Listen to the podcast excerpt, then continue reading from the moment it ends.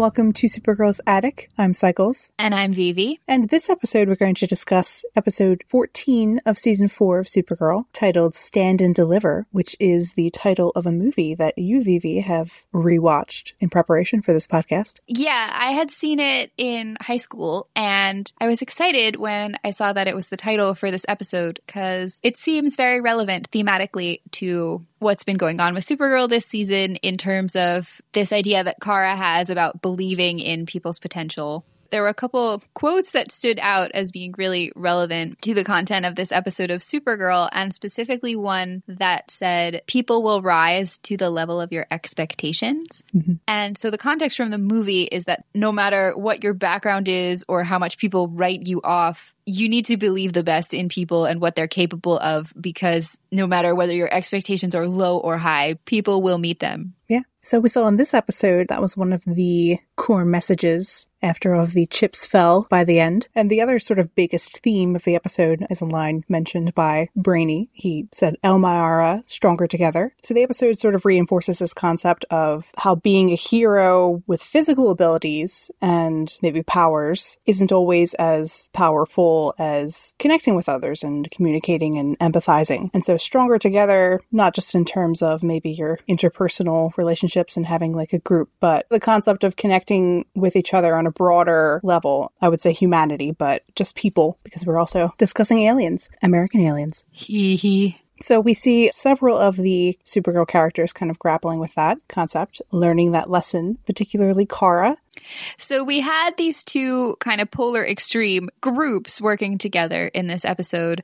And then we also had Kara, specifically with her squad of other alien super friends, which I had said, I think, a couple of times now that I was looking forward to seeing because we've never had Kara in this kind of situation where she has the opportunity to be around other aliens who relate to some of her more unusual life experiences. Yeah. So Kara starts off the episode basically thinking that the priority is keeping everyone who goes to the march that happens in this episode safe, keeping them alive and uninjured, which is interesting because I think we've talked about this before. Kara is surprisingly practically minded in comparison to, say, Alura. Mm. We've talked about how Alura as a character has like really strong values, but then has issues kind of practically applying them. Yeah. And then Kara kind of shows up in season three and Alura's like, oh, it can be done.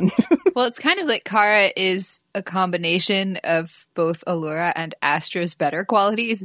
Fair. Well, we've also talked about how Eliza kind of instilled that. Yes. You need to be educated and, and know how people think. Yes. And Kara talked about how for a long time she thought that Alura had chosen not to get in the pod with her, that Alura had the ability to sort of squeeze in the pod with Kara, but then chose not to for some reason. She came to the conclusion that it was because she felt guilty. So, like that idea of Alura choosing what she perceives as like an honorable sacrifice dying with your planet kind of thing over taking care of her daughter, which got more complicated when Alura ended up being alive. There's more information, but it's sort of consistent with who Alura is as a character. And then on the other hand, we see Kara, who, like, she has these really intense beliefs and this optimism, but when she starts to believe that, like, something is the only option, for instance, obviously sending Mon-El away in a pod, and she thinks that he might die that way, she will take the practical route. So in this episode, Kara was given the choice of either making sort of a symbolic stand of displaying that she supports other aliens and the fact that they deserve to have rights versus keeping them safe flying above them and, and, like watching out and making sure nothing physically harms them. And it was interesting because I watched the sort of inside Supergirl videos that they have on YouTube sometimes with the uh, showrunners. Mm-hmm.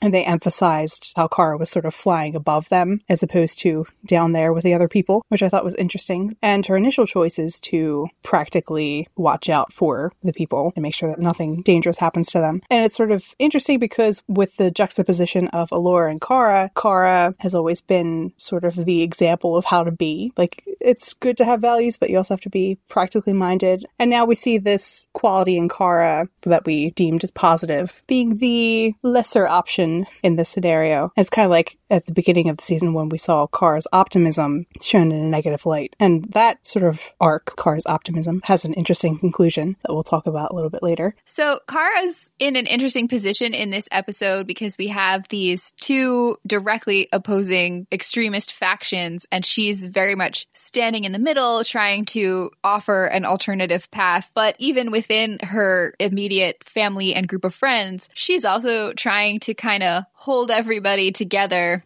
while a number of people's emotions are running off in different directions. Mm. And she's trying to keep everybody level and moderate the situation that they're in with this political protest and then also some of the other challenges that everybody's facing on both the personal level and the political. Yeah. Which is interesting because she's in this position now with like Brainy and Nia kind of looking to her for what to do. But Brainy ends up kind of giving Kara some advice in this episode with a uh, inspiring hero speech. So Brainy's the one who asks Kara to join them in the march in support of alien rights, and he's sort of disappointed that she decides not to. Well, he's disappointed because she says that she's going, but not the way he wants her to. yeah. And so he, he tries to persuade her using that phrase, El Mayarah stronger together. And it's sort of interesting to see him in this position where he's kind of trying to remind Kara of her own values in a way, which several of the characters over the course of the seasons have done with Kara. But he's in a sort of unique situation because he, as a part of the Legion from the future, was like told tales about Supergirl and her values were instilled in him and she was kind of like a historical figure. He's in a unique position to be able to understand what impact Supergirl can have on people. Mm, yeah. As a symbol. And when he says the stronger together thing, it's interesting because it's the direct opposite of a chant that we hear later on in the episode that Ben Lockwood starts, us or them. Which I was joking to you is like an epitome of American politics everything is us or them because we've been stuck in the two party system since the beginning of the country.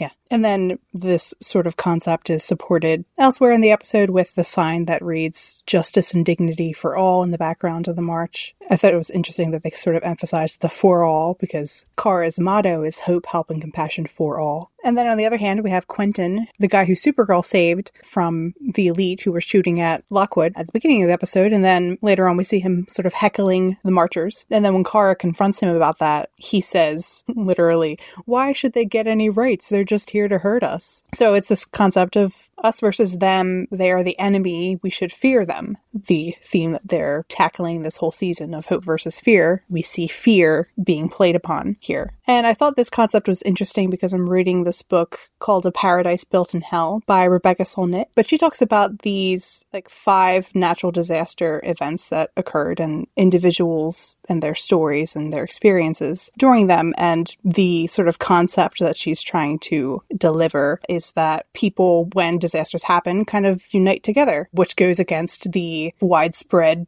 idea that people will riot and betray each other. And as she's talking about these various disasters, she says that innocents have been killed by people who believed or asserted that their victims were the criminals and they themselves were the protectors of the shaken order. She says beliefs matter. So this concept is sort of supported that people become violent when they see the other person as the enemy, when there's that separation. And when that isn't there, that people act like pro socially naturally. And that concept sort of connects to what happens in the march when things start to get violent later on in the episode. But for Kara, she realizes that Quentin believes that she's sort of the exception, that she isn't a part of that group of aliens. So he's able to consider them a them and then Supergirl extract her and she's not a part of that. She's an us. Yeah. And it was nice the way that they did that because this idea of there being the exceptional immigrant is a really common trope throughout the way we talk about immigration in the United States. And it's something that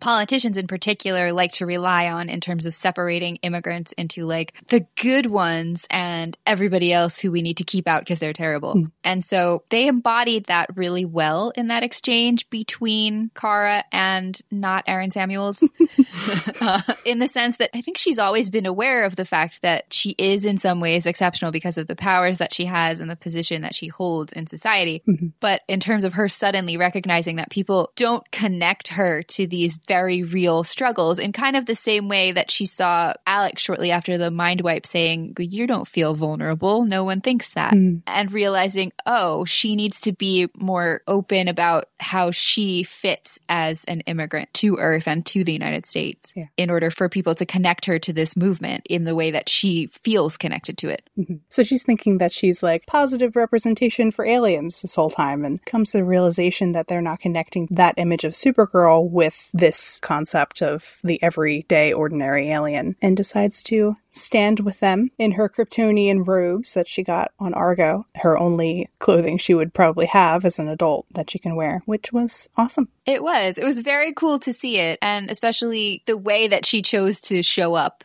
and come down and physically land in front of the whole thing and be hmm. like, you know what? No, this is about me too.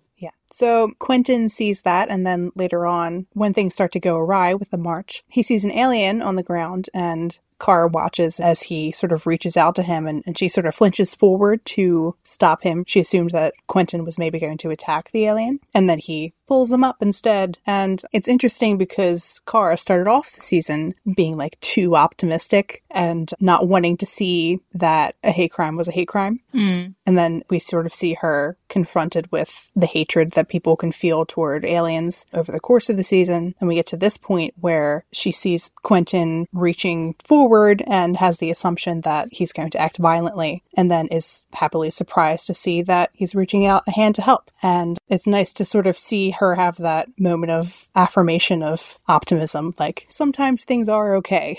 Yeah, and then to tie it back to kind of the reason that the episode is titled the way it is, and saying stand and deliver, you do see the impact of Kara being so optimistic and insisting and believing that no, everybody can be better. Mm-hmm. And if you just stop assuming all the time that everything is always going to be the worst and that all people are going to do the worst possible thing and give them the room to do the right thing, more people will do it than you'd expect. Yeah. Which, you know, goes back to that idea that the Paradise and Hell book is trying to affirm. It uses an excerpt from this article written in 1906 regarding the earthquake and fire in San Francisco by Pauline Jacobson called How It Feels to Be a Refugee and Have Nothing in the World. Can't imagine why you thought that would be resonant with this episode or Kara's story at all. Yeah, strange. I know. Wild.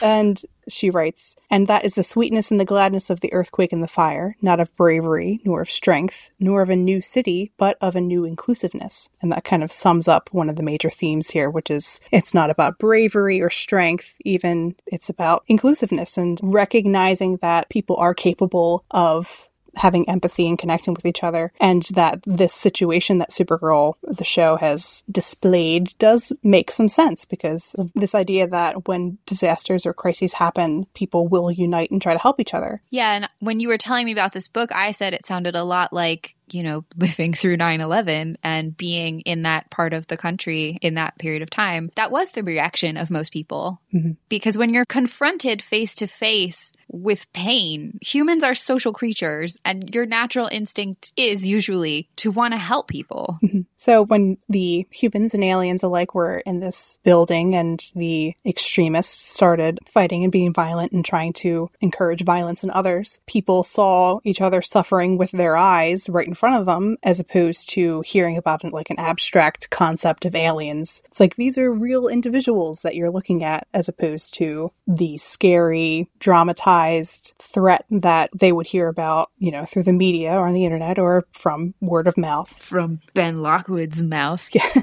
from Ben Lockwood's mouth. And then it was interesting because we see, you know, talking about this idea of face to face, seeing someone else suffering with your eyes. Then we have the Children of Liberty all wearing masks. Mm. Yep. And attacking aliens and hiding their like quote unquote humanity. And then I thought it was funny because the song that played Mad World was like, all around me are familiar faces. Except for these people in masks who yes. have no face. Mm-hmm. And then the word got out and James took that photo and people went forth knowing that this sort of connectedness is possible. And so Brainy's plan worked out. Yeah, Brainy criticizing Nia for wanting to know about her family heritage because it might change the future, but then you just went and started an entire political protest.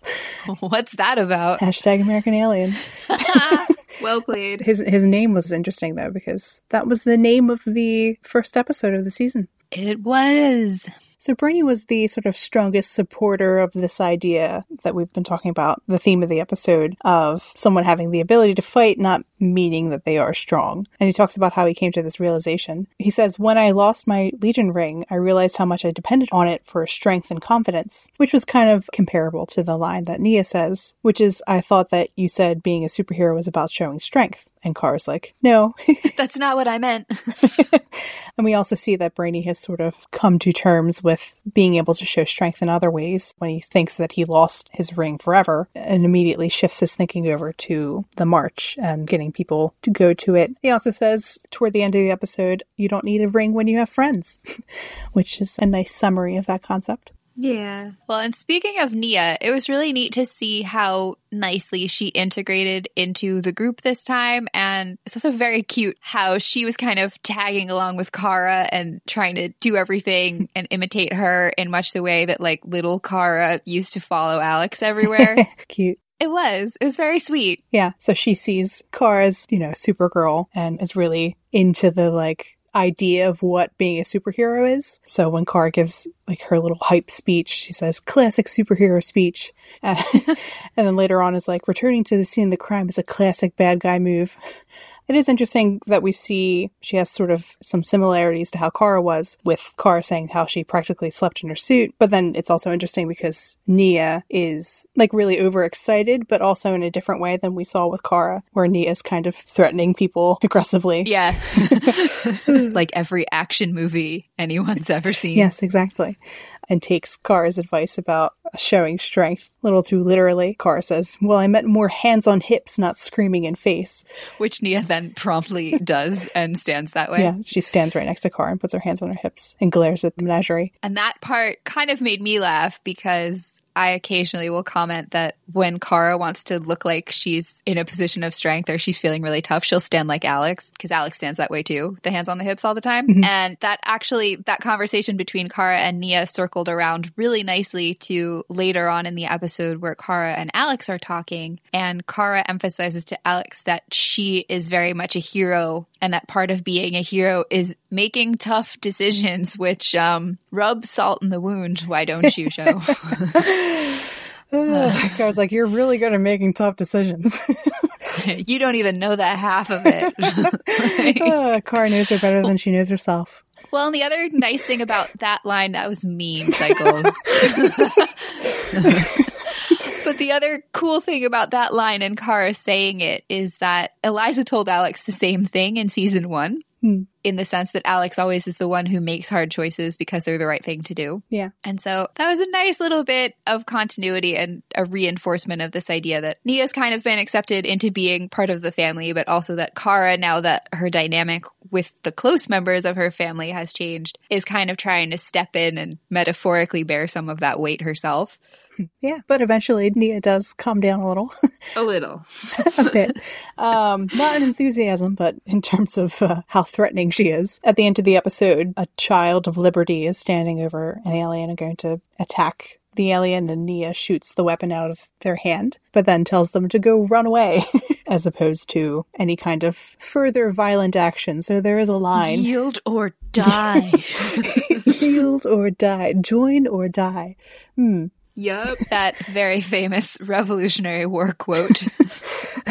and Kara's like, we're the not extreme ones. you need to chill. he's like, okay. And Jean in this episode, his reactions to Nia were hilarious. Amusing, yes. Kara thinks it's cute and Jean is Jean is very classic parent, like, oh my god.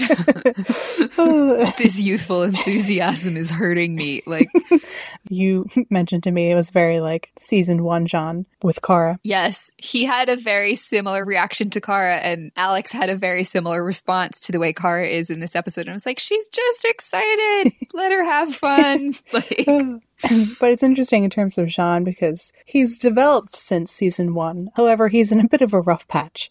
Yeah. And it's funny because Car is trying to be a positive example and like a mentor and, and show Nia how it's done. And Jean is kind of not being helpful.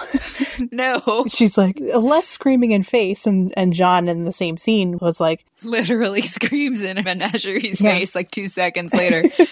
Kara's like, don't listen to Jean, listen to me. Which is then funny because Kara lays out this plan of how it's going to go, and then Jean sort of derails the whole thing. yeah, he's like, leave Manchester to me, and like runs away. And Kara's like, oh, okay. Uh, so yeah. Kara's like, and plan B. yeah. So it's kind of like, you know, when you have two leaders of a group and they're conflicting and makes it a little bit difficult to show Nia how to hero. Although Nia and Jean did have that sort of cool interaction. Yeah. That scene was really nice. And I think I commented last episode on how I like the way the show has been finding opportunities to match up different combinations of characters with each other. Yeah. Because that was definitely a weakness in previous seasons. So mm. the fact that they got a moment moment together when they both have these kind of more mind driven powers was very cool. Yeah. And they've also, in the past few episodes, been using powers pretty interestingly. So, yeah. But, Jean. yeah, let's keep talking about poor Space Dad because he's going through some stuff. Is this like the Martian version of a midlife crisis or something? Maybe. We know he lives over a thousand years, so maybe it's his quarter life crisis.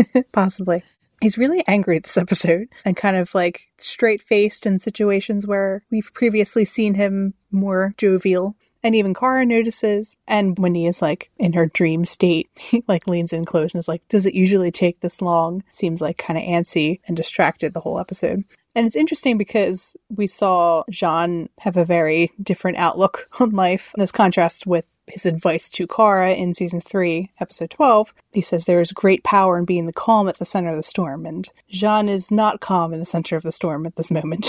no, he's not. And she's used to him being like a source of advice and like a calming influence. and especially now that she's trying to also kind of wrangle like Nia and Brainy and constrain Nia's over enthusiasm for being a little too aggressive. Yeah. Although it is not entirely unfamiliar because, for instance, in season one, Jean had that sort of rage in response to the White Martian. Oh, yeah, true. And Kara was trying to give him advice about that. So and it's certainly not like she doesn't understand those kind of emotions, especially since Manchester has been really kind of digging into Jean's sense of loss and like the anger that he felt over the death of his family and everything. Yeah, Manchester brings up Jean's wife and daughters and says maybe you just need to lose more, which is a threat. Sure is. and then Jean obviously has that further rage response. And it's funny because we talk a lot about how Jean, his sense of responsibility toward the world and being a hero is really rooted in his feelings for, you know, his family. Mm. Yeah. So Manchester played upon the right thing. And it's also interesting because apparently Jean has been sort of psychically feeling Manchester's anger. Mm, yeah. Which is neat. Well, in the actual comic, doesn't Manchester have some kind of telepathic abilities or he has some kind of mind related power. Yes. And it's been unclear if that's part of what's going on here or if it's just Jean feeling some kind of weird emotional kinship he doesn't like. Manchester also did that thing with him. Oh, right. Yeah. Manchester made Jean psychically connect with him and feel his feelings and then forced him to continue feeling those feelings. And that was the episode when Jean went to Kara at the end and made us all cry. Indeed. so Jean's going through the wringer. and it's interesting because he and Lena appear to be the only characters sort of moving backwards or in a questionable direction. At the end of the episode, he changes into his green Martian form wearing his Martian Manhunter suit and says, You can't change me. Today I find you like a manhunter. So we'll see where that goes.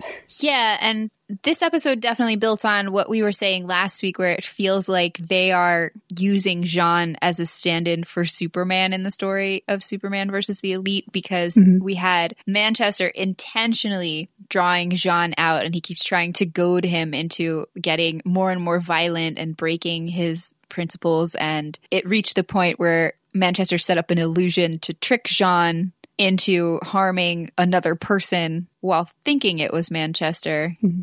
Yeah, and that plot twist was nice because they hit it well because they played upon how Manchester is like suicidal and like it's like letting Jean beat him up. And it made sense for the character for him to act that way. So it wasn't immediately like, why are you doing this?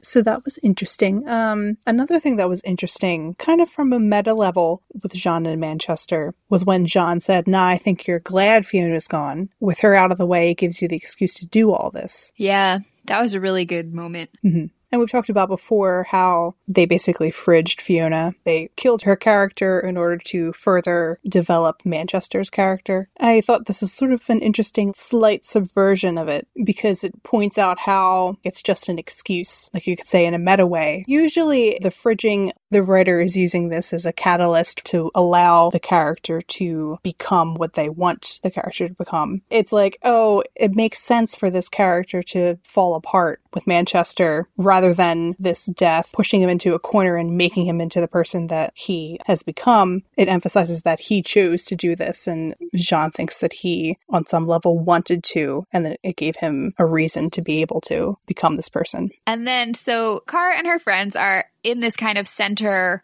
moderate position between these two extremes. And the show really wants to make sure you understand this in this episode because they open the scene with the elite to the song Stuck in the Middle with You. And that's absolutely like where Kara and her friends are. Mm-hmm. And the lyrics in it are particularly funny because it goes like clowns to the left of me, jokers to the right. And you have the Children of Liberty with their masks on, and then the elite as these kind of like comic book trickstery characters mm-hmm. who definitely stand in as like a jokester type of archetype Yeah. And so we see the elite come in, and Manchester is back at it again with his many references to film, television, books, etc. Everything.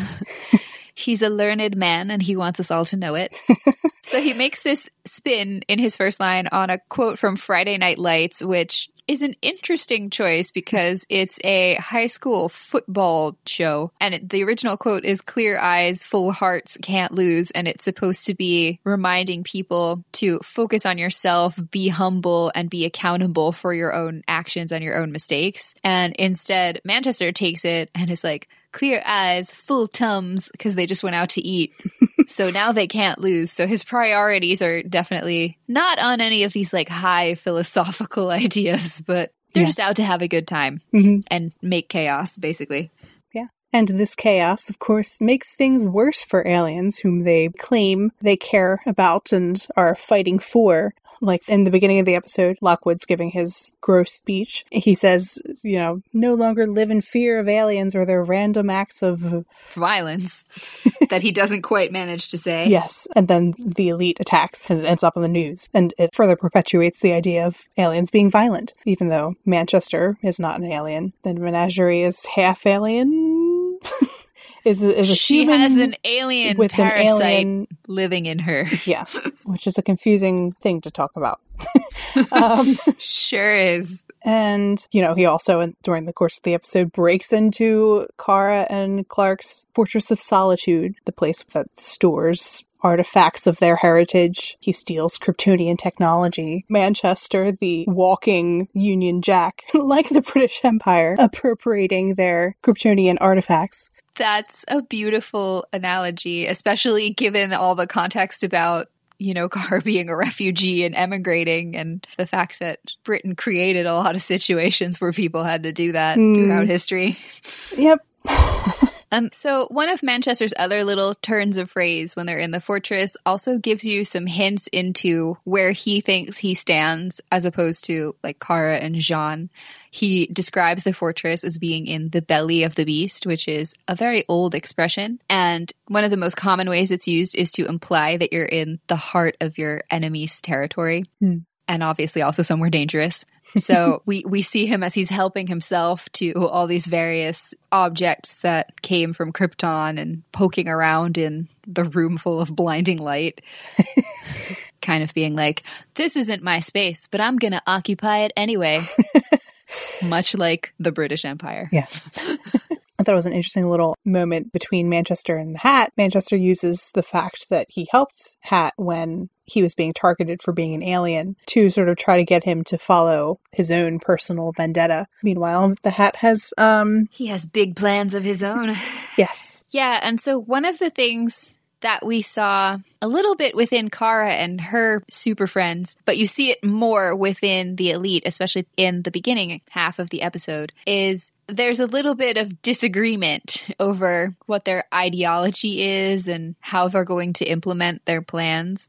Because as you just said, you know, there was this kind of disagreement between Manchester and the Hat. But then you also see them, they clearly have this plan at the very beginning of the episode and their revolutionary mission. and as soon as they leave to all go do whatever their tasks are, Menagerie's like, well, maybe I have time to do this personal thing for me before I get around to doing this thing for everyone else. Mm-hmm. Again, kind of indicating that especially as the newest member of the group with no long-standing ties to the others, she doesn't really have any loyalty to them and she's not really there because she believes very strongly in their principles. Yeah. She also doesn't have any long-standing ties to the other. she was not an alien until very recently. Yes, also a valid point. and then she immediately is captured because she went after some bling. Yep. And then that stands in a nice contrast to Manchester and the Hat, who we find out later in the episode are apparently genuinely friends. And we also see that the hat does in fact have some motivation for being there. We sort of talked about in our last episode his character and, and how we didn't really know what he was about because we knew Menagerie was there mostly for sort of superficial reasons and we know Manchester's revenge plot but the hat was sort of a mystery. And he says in this episode, we're supposed to be changing the world. So, so it may be that the hat and the Morae have sort of pro social end goals for real, as opposed to Manchester and Menagerie, who kind of have their own personal plans. So Manchester in this episode is focused on, you know, revenge, but he also says an interesting quote, they take one of ours, we take one of theirs, which ties back into that us versus them concept. Yeah, and it also ties into his fondness for making biblical references because that's very much what you'd call the eye for an eye mentality. Mm. And speaking of us versus them, we have the other big group of the episode of Lockwood and Children of Liberty. Yeah, so Lockwood has been put in a position of high society political power, and he has jumped all over that and wasted no time. He's out there giving his press conferences about how aliens are terrible and he's going to repeal all the laws that protect them, even though he legally can't. And And the other thing, as we kind of said, he's talking about how aliens are so dangerous when it's actually humans who are coming after him because of his behavior. And it's a little bit funny in that scene because when Manchester shows up, he paraphrases this really iconic line from the movie Scarface and goes, Say cheers to my little friend while he's holding his gun. And it's a reference to a scene from that movie where this guy is being attacked by a rival gang and he on his own just shoots them all with a rocket launcher and then just like keeps killing a lot of people, which is an interesting character tidbit to throw into this conflict between the elite and Lockwood because again, it's Manchester aligning himself with these like really poorly regarded social groups. Like he's already talked about how he was a football hooligan and they are not known for being great people and now he's like quoting a mobster. Hmm. And the other thing kind of reinforcing this idea that maybe J'onn had a point about Manchester having a death wish is uh he quotes this line and the character dies at the end of that scene mm. after he finishes shooting everybody. So the conflict between the elite and the children of liberty is getting pretty serious. and Manchester's disappointed because he almost succeeds, except someone gets in his way. yeah, Kara appears with her cape and blocks the shot. he threw away his shot. yes. Then Kara looks like she regrets that decision immediately afterwards. well, she's sort of disdainful of the fact that she must do that. Which nicely mirrors someone else's disdain for having to save Lockwood later in the episode. Yeah. the Danvers sisters glare together. But it's actually a neat little scene because it builds on that whole thing with Quentin the heckler. Yeah. Who's kind of parroting the uh, extremist xenophobic beliefs because you see this moment where he has this total hero worship for Supergirl and being able to see her in person. Mm. And it reinforces this idea of how symbolically powerful Kara is as Supergirl.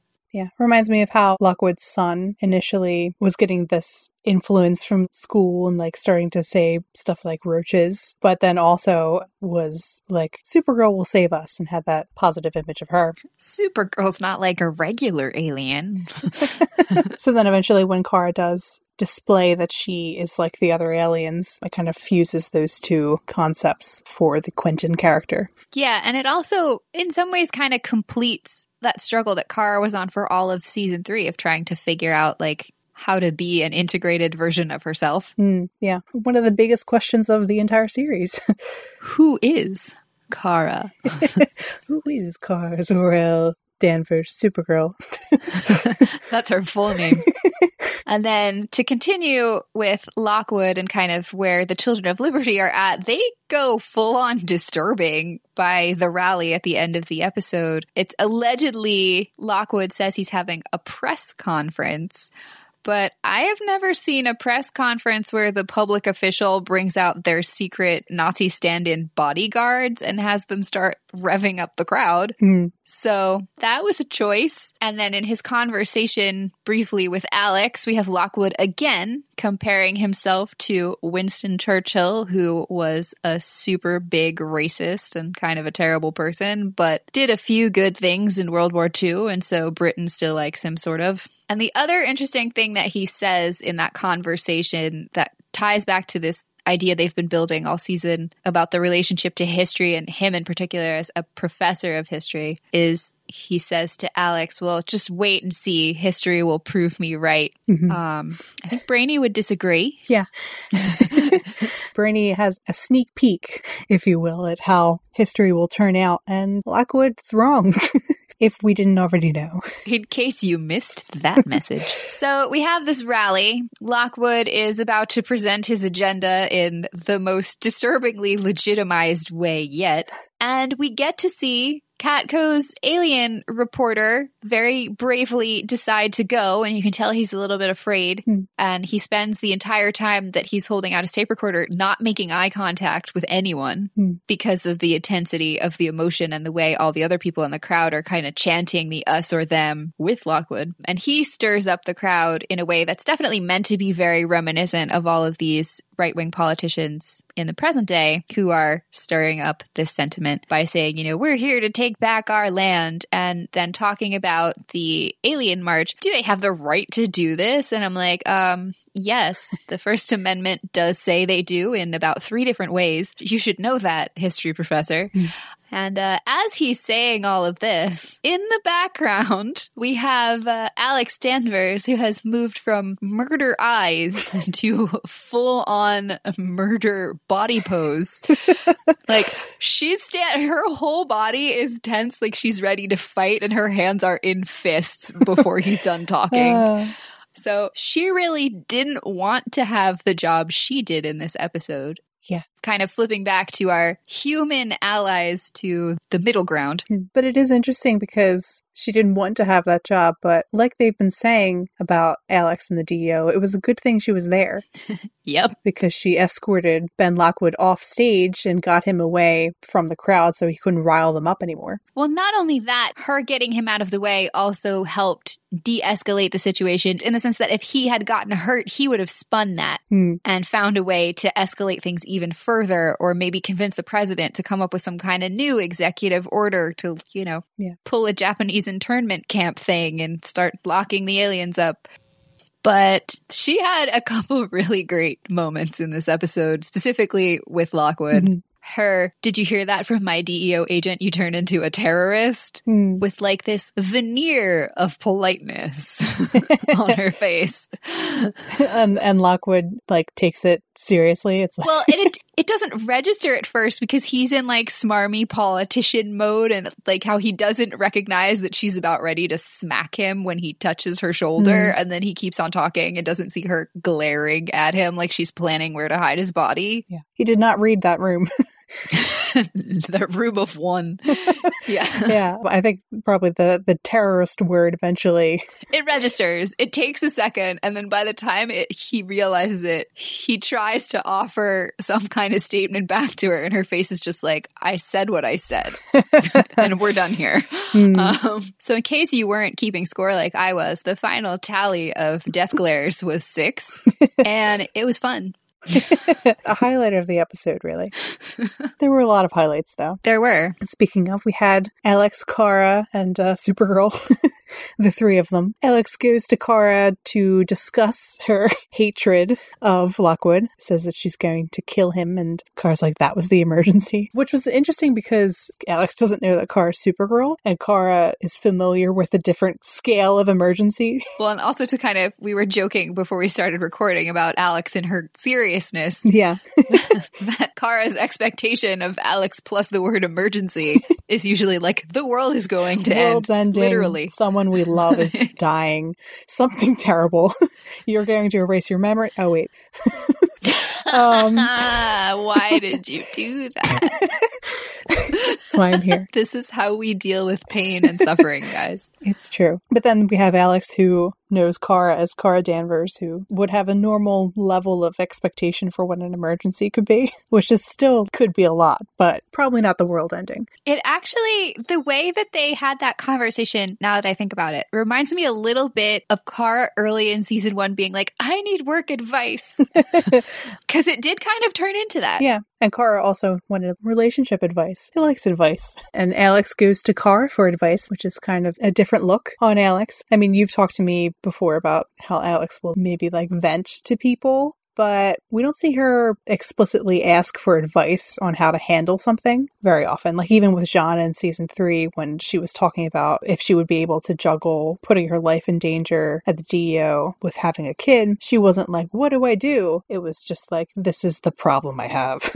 yeah. So that was really neat it did feel different than kind of some of the conversations we've seen them have throughout the previous three and a half seasons in that it was a lot less intense if that makes sense. Like Alex, she wanted to share her feelings and she wanted to get Kara's thoughts, but there wasn't this underlying stress mm. and tension and like, I have to decide now because a crisis is about to mm-hmm. erupt. Well, keep in mind, like, she doesn't know that Kara, for instance, is an alien, doesn't know that Lockwood has tried to kill Supergirl, her sister. So there's at least that layer of, like, this is not the worst thing that could ever happen to me. Like, I have to support this person that is trying to kill my sister and people like my sister. Mm. And then just the layer of like, this isn't a job that we both have. It's more casual, like, hey, I have a work problem, like you said. And it also makes sense when you consider that Alex does still remember that Kara was on that talk show and she's met Lockwood. Yeah. So, in that sense, her coming and trying to see if Kara can give her some other insight or something, you know, forgetting all the other stuff does make sense. Mm-hmm. So, that was very cool.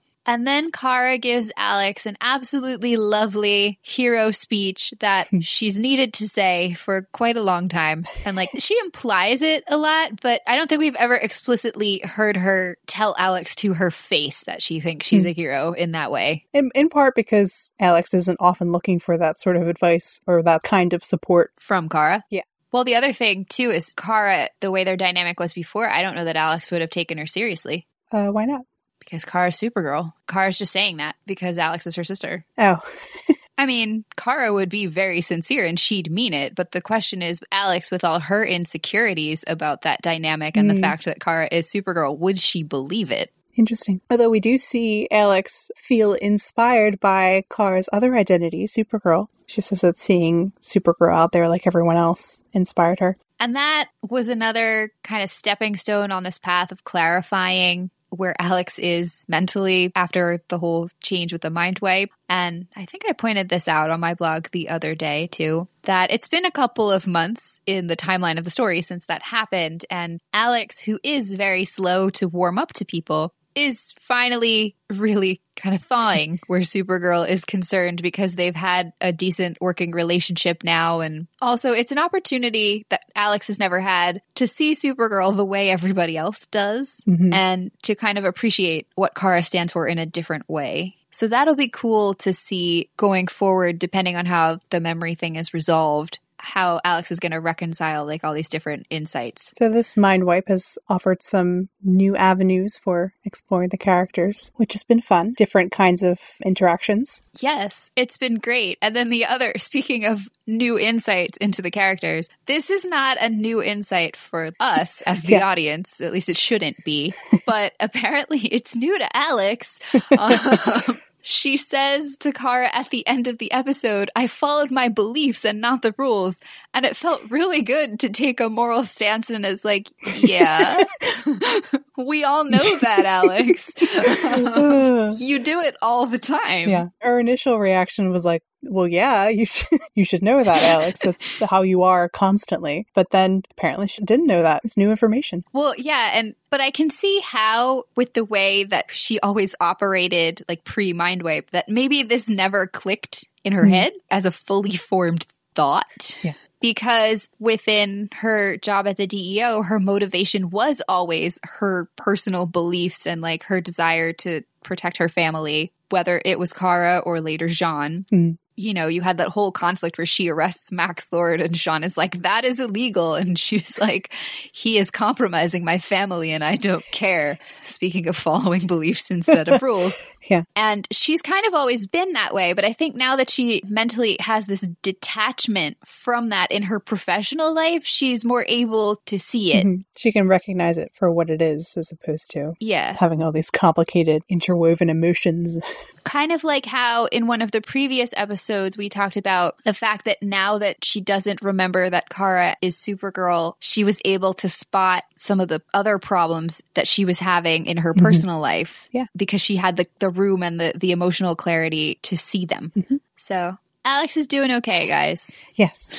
Speaking of things clicking, Literally or figuratively. both James in this episode picked up the camera again. Yay. So James decides to go to the march. Yeah, and to tie this back to how the characters have been grouped throughout this episode, James, like they've been doing all season, is standing in as this other human ally character next to Alex. And the reason he decides to go to the protest or the rally is because he recognizes that his employee, who is an alien, needs that support. And it's a way that he can show that and stand up for his principles. Hmm. He also gives a speech about journalism, reinforcing the theme of the episode. He says, You fight injustice with your fists, you can help one, maybe a dozen people, but good journalism, that can impact millions. He says that's why we became journalists in the first place. And it's interesting in terms of James as a character and his arc throughout the seasons, because here he chooses to take pictures of the events that happen at the march instead of changing into the Guardian and helping out physically and preventing violence from happening that way. And I've seen reactions to this, and they say,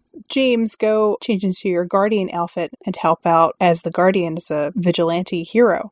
But it's interesting because this is not unlike what happens with real photojournalists, where they're in situations where maybe violence is happening or people are suffering, and they make a decision to take the moment to take a photograph. And it's sort of like an ethical question that people have, and one that in this episode, the right call for James was to take the picture. Well, and the other part of this to keep in mind, and this comes up a lot in relation to like World War II and particularly commemoration of the Holocaust, but it's also true with other atrocities and stuff throughout history. Documenting and remembering bad things that happen are, in their own ways, an act of defiance mm-hmm. and an act of resistance. And I think that recognition is a little bit lost on some parts of the audience, particularly when we are in a culture where we have a president who says that the media is all terrible, lazy, lying people. So it's important to consider that as well that James holding a camera is every bit as powerful of a symbol as James holding a shield. Mm. Because it's protecting people in a different way, but it's still protecting them. Yeah. And like the quote that I mentioned earlier from the book Paradise Built in Hell, beliefs matter. And in real life situations, when someone perceives the other person as being the enemy, that's when things escalate and violence can occur. So James making the decision to take these photographs and show people uniting will help to dispel that us versus them mentality and in the future influence people so that violence like that doesn't occur. And like if the show is going to pursue this concept that journalists are heroes, then there have to be situations where the right decision isn't to run out and be a superhero vigilante fighting that way, but instead to write an article or publish a photo and impact people's minds, which is particularly relevant for James's character because, you know, in season two, he decided to become Guardian at the same time that he was promoted as CEO of Catco. And in that season, he said that he had tried so many different different ways in his life to help people. He said, whether in career or friendship, but it's just not enough. But this is referring to being the guardian and talks about how he was never meant to be in Superman's shadow or in Supergirl's. He says, I'm more me as Guardian than I've ever felt as James Olsen. And like in that same season, we saw his camera get destroyed and him sort of pursue being a hero in that sense, as opposed to using his power as a CEO of Catco. Mm. Well, and to add to that, James in season two almost went on his own kind of like downward spiral identity crisis that Kara has in season three, mm. because you have like this symbolic loss of his camera and the things that his camera meant to him and symbolized to him in terms of his relationship to his family mm. in particular. And he got very distant from all of that and really dove into this other identity because it made him feel like he was accomplishing something. Yeah. And then in this season, Lockwood and the Children of Liberty kind of take that away from him, much the way Kara felt like the cult was taking some of that mm. away from her because Lockwood puts James in this really horrible, awkward position where if he goes out as guardian and helps people,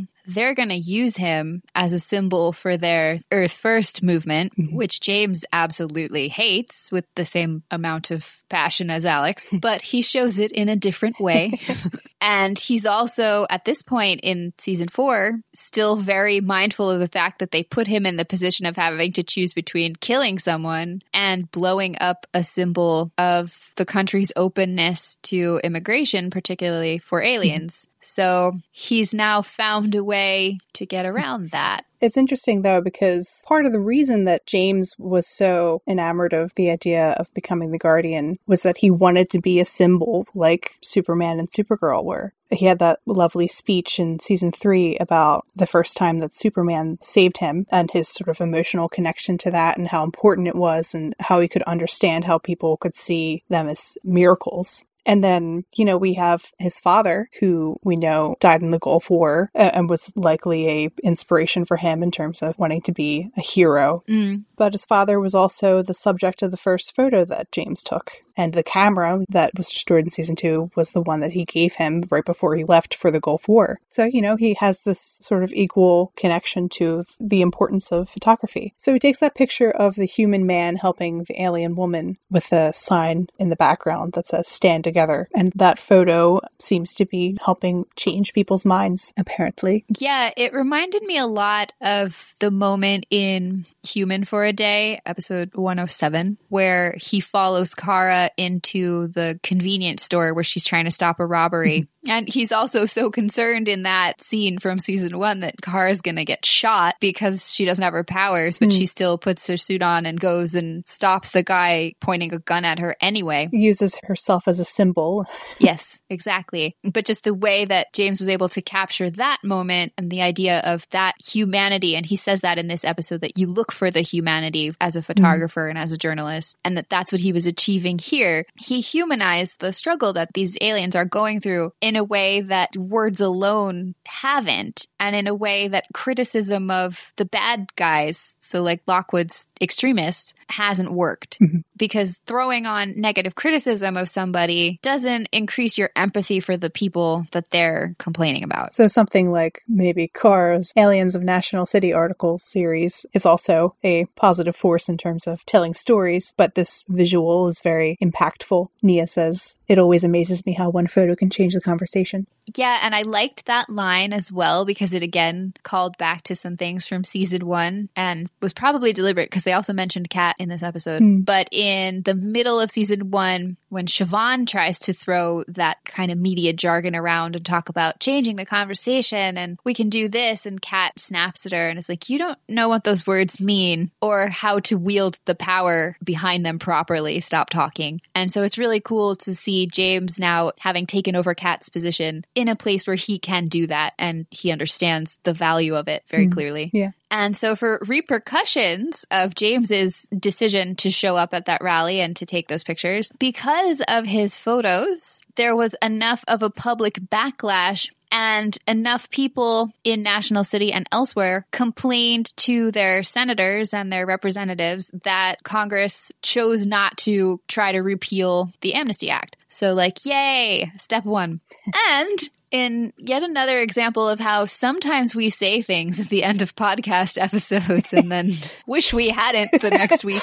Uh, we also finally got the consequences for the journalism storyline that we personally have been waiting Mhm. for for a couple weeks at least now. Mhm. So that was a surprise twist. Yeah. James was shot, and we'll have to see where that goes. Now the fact that his sister's coming makes more sense. Yeah. Was like, what would motivate her to come there that hasn't already happened? Oh, right. Well, I mean, technically, James has already been shot in the show, yeah. jumping in front of Lena. Speaking of Lena, Speaking of Lena, Lena's migrated over to the DEO now, which is like our fourth group in the hmm. story because they're like sort of vaguely neutral, but we're not really, really sure quite. if that's true. where do they stand? and so Lena's definitely in there in that area that's kind of a moral puzzle. Hmm. Lena herself is a moral puzzle much of the time. Her character arc is about moral puzzles. In this episode, we see her say, I refuse to rush anything that may kill your agents to Haley, who wants to immediately test the serum on her agents to be able to give them superpowers, which is a change from what we saw Mhm. earlier in Lena's arc this season, where she pushed ahead with the Harun-El experiments immediately after she had an emotional disrupt and then sort of was fervently pursuing this and then tested Adam when the risk of death was at 15% and then he ended up dying, as far as we know. I know, I'm still not convinced that he's not going to like Frankenstein monster his Yeah. way back. would be fitting. So there are two ways to interpret this. Two questions, really. Where was this for Adam? and also, are you perhaps learning from previous mistakes? She's learning. So, and then a lot of Lena's scene work in this episode was specifically dealing with Haley, who's not actually her boss and can't throw her weight around in the same way she tries with Alex. She couldn't with Supergirl either, but didn't didn't matter there. didn't stop her trying and certainly doesn't stop her here. And that conflict that she got into with Lena over needing this technology now, I'm like, we're paying for you to do this, so you better do it, reminded me of this insight that I got when I was on a tour at the National Spy Museum, and it was given by a retired CIA officer. And as we were walking through the museum, he was commenting on like the behind the scenes of content that was in some of the different exhibits. And we got to one that was talking about the satellite program from the space race. And he asked everybody on the tour how many tries we thought it took them to get that technology right before they were able to deploy it. Take a guess, Cycles. Two. So here's the wild part the actual number of iterations was like 60 something, which was crazy because nowadays a program like that would either get rushed through and implemented imperfectly, or the government would scrap it before it had a chance to succeed. We've had such a cultural shift in terms of how quickly we expect things to happen and also focus on budget and expenses. And it's completely altered the way science is approached for kind of political and military purposes. And it was neat to see that embodied in this conflict here between Lena and Haley. Like it added a nice little bit of extra realism to it in a way. Hmm. And then there's just Colonel Haley, the continued mystery as uh, both Alex and Brainy reflected in this episode. Yeah. Although um, there was a touch of familiarity, she said Lockwood is a bureaucrat with power he doesn't understand. And it's kind of interesting that she notices the amount of power that people have and kind of resents the fact that Lockwood has it and doesn't understand it. Well, but it was also a nice way of hinting that maybe she doesn't think so well of him either. Yeah, which was interesting. It was mysterious. And for some, confounding. So in this episode, we saw her not really be concerned in terms of Supergirl's involvement in DEO affairs, and she sent both Menagerie and the Morae to the DEO, and one of them had a, a note attached to it that you enjoyed. Yes, it was uh, very passive aggressively Kara but also like friendly, but exactly. It was like, "You're welcome." Brainy was way too pleased when he presented it to Haley. Yeah, and then you see him tuck it away, and I was like, "It's going to end up in some museum archive when he goes back to the future." Just wait. great. But the other part that I laughed at was, well, I guess now we know why Kara spent all of history class doodling pictures of the Supercrest. hmm. It's her signature.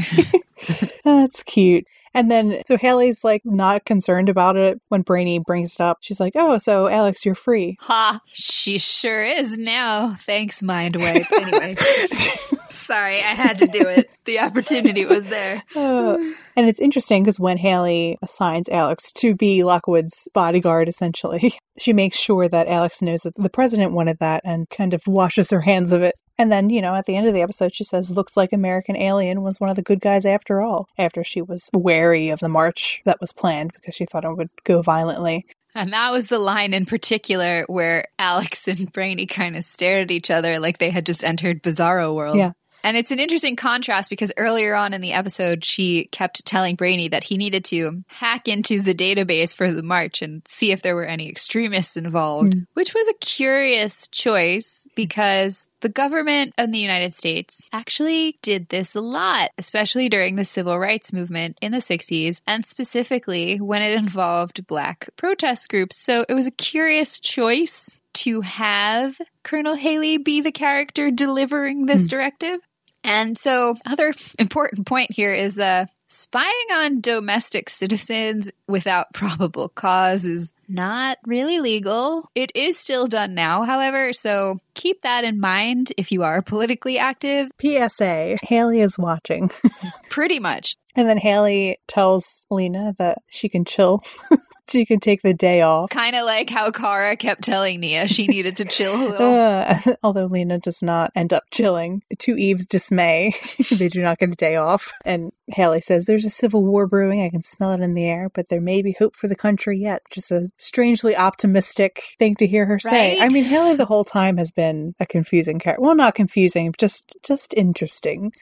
well, they've done a good job of slowly parceling out the insight into her mm. character, but definitely she's optimistic about something the rest of us don't know yet in terms of like whatever the president or she is planning in terms of her new ways to combat hmm. aliens. Mm. I also, that way she phrased that one in particular made me think it was meant to be a slight reference to Hamilton. Mm-hmm. It's worded similarly to the line, There's trouble in the air, you can smell it, mm. which the only reason I thought that that one was a possibility is because that's the opening line to the song Say No to This. Mm. And it's being directed at Lena, mm. who we already know in the teaser for next week is going to be put in a position where someone is going to ask her with a lot of emotional pressure to do something she should probably refuse to do.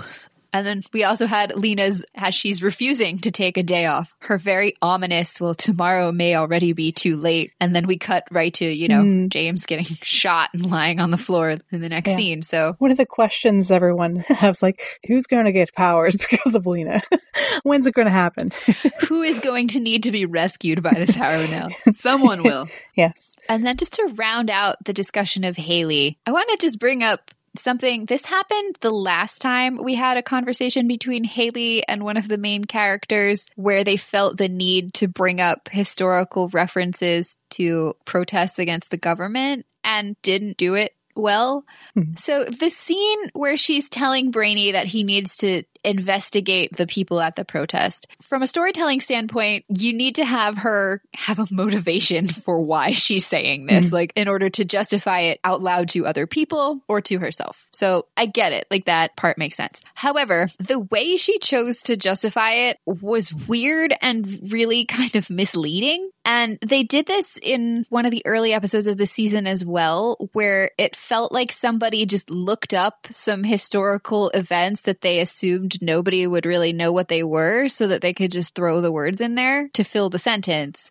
Because Haley justifies needing to kind of spy on the alien protesters because she doesn't want things to go wrong, like in the Tiananmen Square protest, which most of the audience isn't even going to remember what that was. And it also happened in China. And it was a student protest against an authoritarian government and was suppressed by the government. She's literally the government trying to suppress a protest. That's mm-hmm. a weird choice. And the same thing happens in the other example she chooses, which is the Bonus March in the United States in 1932, which was a protest held by military veterans after World War One because they had been promised money for fighting and due to the depression and the fact that Herbert Hoover was a horrible president, they came to Washington and tried to put pressure on Congress to receive their bonus money a couple years early. That one, again, was also suppressed by the military itself. Mm-hmm.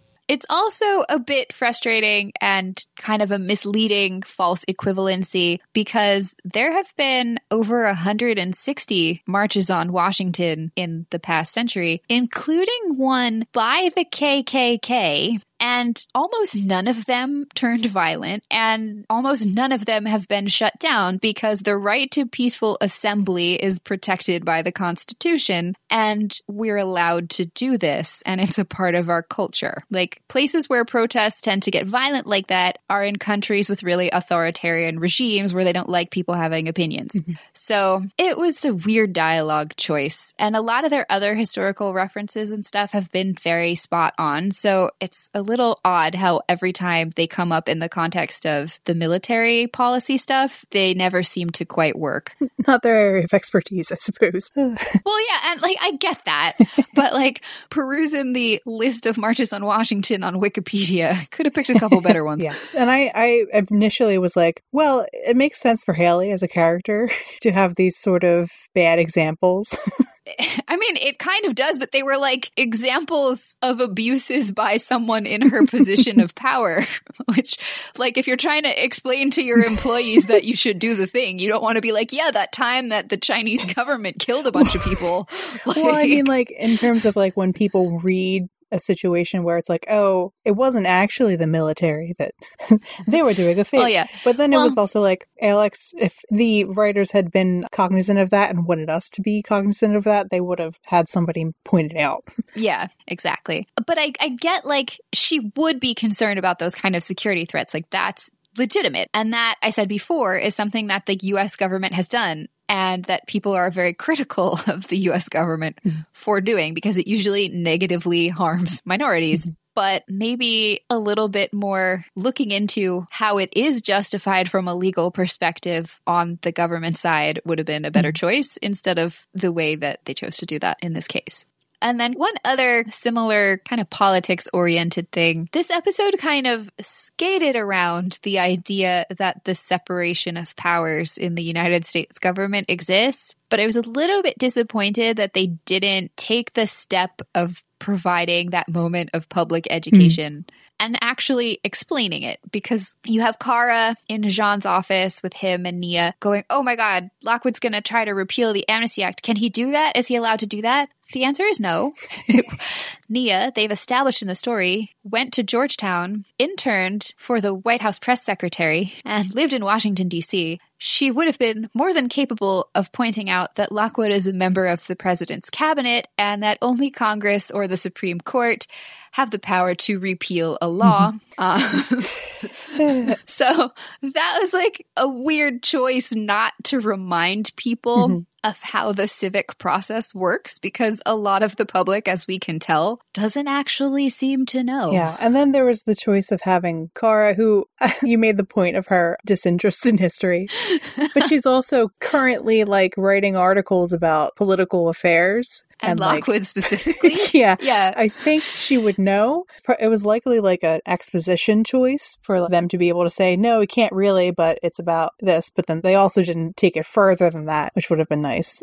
So this episode did well with the sort of emotional component of the tensions in America right now, but the, as we phrase it with Kara and Alura, the practical concerns were not fully supported. Well, it was just a little disappointing in an episode that was so focused on the power of media. Yeah, Like, they could have really just taken it to that next level if it had like a couple more lines of dialogue in there. There are also a couple little things similar to the situation with Kara where it was to be able to tell the audience something. So, like, it made sense for the writing hmm to have that happen with Kara. There were other moments that were like that where it's like, I know why you did this, but you shouldn't have.